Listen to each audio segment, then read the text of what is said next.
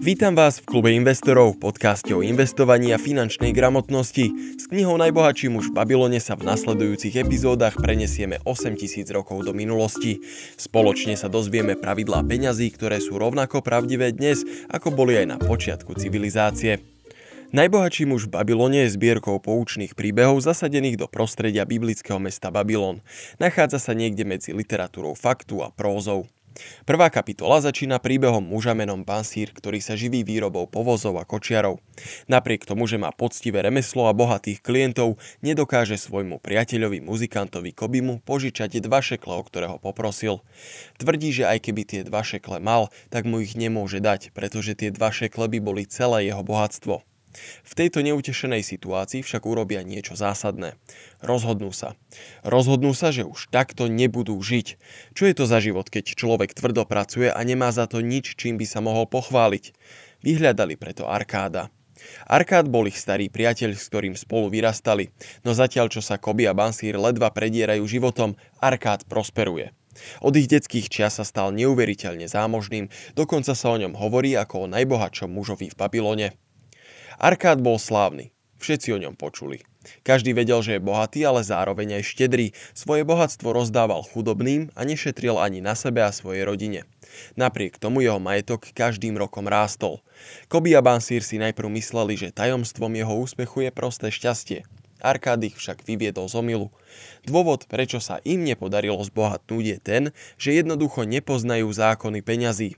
Nie je to o šťastí, pretože na šťastie sa nedá spolahnuť. Šťastie je nespolahlivá miestami veľmi krutá spoločníčka.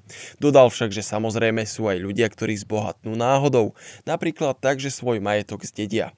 Tí ale často končia oveľa horšie ako začali.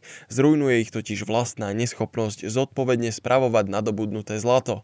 Bez hlavo podľahnú svojim drahým chúťkam. A iní zas sa stanú väzňom svojho nadobudnutého bohatstva a boja sa z neho minúčujú len halier. Arkád im ďalej prezradil, že zásadný rozdiel je aj v tom, že on sa už pred rokmi vedome rozhodol nezmieriť sa s osudom chudobného človeka. Uvedomil si, že aby to dosiahol, potrebuje čas a vedomosti sú dva druhy vedomostí. Tie, ktoré ste sa už naučili a tie, ktoré sa ešte len musíte naučiť. Schopnosť uvedomiť si, že mám dieru vo svojich znalostiach, si taktiež vyžaduje tréning a prax. Je to však zásadný a základný predpoklad pre postup a posun v živote aj kariére. Aj Arkád začínal skromne, ako písár v paláci. Pracoval dlhé hodiny, no napriek tomu nevlastnil nič, čo by stálo za reč. Všetko sa zmenilo, až keď ho navštívil starý bohatý muž menom Algemiš. Ten mladému písárovi poradil veľmi jednoduchú vec. Hneď ako dostaneš svoju výplatu, odober z nej jednu desatinu a odlož si ju. To budú tvoje peniaze. Mladý písar sa ohradil, veď predsa všetky peniaze, ktoré si zarobím, sú moje peniaze. Algemiš sa ho na to opýtal, či snáď neplatíš remeselníkovi, ktorý ťa oblieka, alebo ktorý ťa obúva, alebo remeselníkovi, ktorý ťa nakrmi. Arkád, dokážeš ty vôbec žiť v Babylone bez toho, aby si míňal peniaze? Si blázon. Platíš každému. Pracuješ tu pre všetkých, len nie pre seba samého. Keby si si odložil jednu desatinu toho, čo zarobíš, koľko peňazí by si mal za 10 rokov? Opýtal sa ho Algemiš. Mal by som presne toľko, čo zarobím za jeden celý rok, odvetil mu mladý Arkád. Nie, odpovedal Alkemiš. Každý kúsok zlata, čo zarobíš, môže byť tvojim otrokom, ktorý pre teba pracuje. Každý halier, čo tvoje zlato zarobí, je ďalším otrokom, ktorý pre teba taktiež pracuje. Tu by som sa chcel pozastaviť a upozorniť, že na otrokov sa v knihe odkazuje viackrát. Je to stará metafora v starej knihe. Sústreďme sa radšej na to, čo sa nám ňou autor snaží povedať. To zlato, ktoré si má odkladať, nemá len tak niekde skladovať. Namiesto toho ich musí správne investovať. Iba tak sa z neho môže stať bohatý muž. Investuj minimálne jednu desatinu z toho, čo zarobíš, no môže to byť aj oveľa viac, ak si to vieš dovoliť. Strop v tomto prípade neexistuje. Bohatstvo, tak ako ktorýkoľvek košatý strom, vyrastá z malého semienka.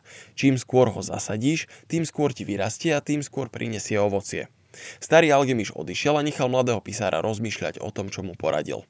Arkád sa rozhodol posluchnúť radu staršieho a poctivo si svoje peniaze odkladal. Po roku sa opäť stretli. Písár sa pochválil, že dodržiaval radu svojho priateľa a poctivo šetril. Algemiš sa ho opýtal, ako so svojimi úsporami naložil. Arkád peniaze investoval. Zveril ich do rúk svojmu kamarátovi Murárovi. Ten mal za úlohu na svojich zámorských cestách kúpiť za ne drahokamy od Feničanov a tie potom spoločne so ziskom predajú. Starý muž ho tak povediac vysmial a opýtal sa ho. Arkád, išiel by si za pekárom, keby si potreboval vedieť niečo o hviezdach? Tvoje bohatstvo je už dávno stratené. Vytrhol si svoj strom aj s koreňom, skáral ho starec. Mal však pravdu. Kamarát Murár sa vrátil a namiesto drahokamov doniesol bezcenné farebné sklo. Odporúčil mu, že ak sa na budúce bude chcieť dozvedieť niečo o drahých kameňoch, tak nech sa opýta obchodníka s drahými kameňmi. Ak bude chcieť vedieť niečo o ovciach, tak nech sa opýta pastiera. A ak chce vedieť niečo o tehlách, tak vtedy nech sa opýta na názor murára. Rady sú jedna z mála vecí, ktoré sa rozdávajú aj zadarmo. Treba však dbať na to, od koho a aké si vezmeme. Tak ako aj dnes, aj vtedy bola najdôležitejšia vlastnosť informácie jej zdroj. Vzdelávajte sa, pýtajte sa, vyzvedajte, ale len tam, kde dostanete relevantnú odpoveď. Ak by ste náhodou nevedeli, na čo sa pýtať, tak mám pre vás jedno odporúčanie. Pýtajte sa na to, ako môžu vaše malé kúsky zlata začať pracovať na miesto vás. Autor George Samuel Clason sa nenarodil v Babylone. Narodil sa v americkej Missouri v roku 1874. Založil dve úspešné spoločnosti. Clasonovú kartografickú spoločnosť a Clasonové vydavateľstvo.